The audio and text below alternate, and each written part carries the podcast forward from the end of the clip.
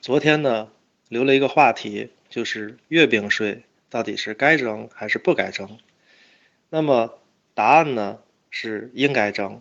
虽然月饼税这个名字呢，让人听起来不禁想到苛捐杂税，但事实上来讲呢，以实物发放福利的情况，就是一种合理的避税方式。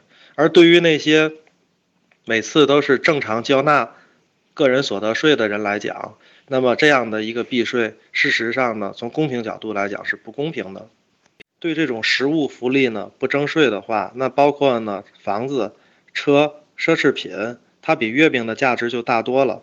那可能虽然帮工薪阶层省下个几十元或者上百元，但是高收入阶层那边，他们可能因此合法的避掉的税就是几万元或者数十万元。这个呢，就是这个原理。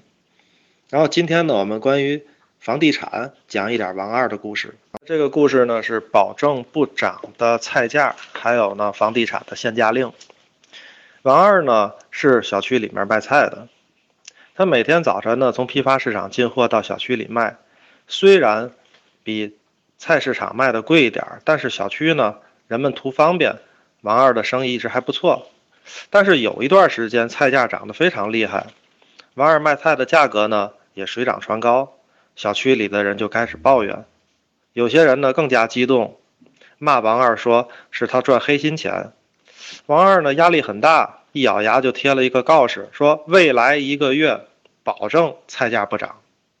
告示贴出来一个星期呢，王二去上货，发现批发市场里有一批外地的蔬菜，比上个星期价格还低。于是呢，王二当然就不用加价。但是第二个星期，王二再去上货的时候，发现这回菜价全涨了。王二呢，照样进了货，按照承诺呢，他没有涨价。小区居民虽然很高兴，但是王二的心头在滴血，因为他每卖一斤菜就往里倒贴钱。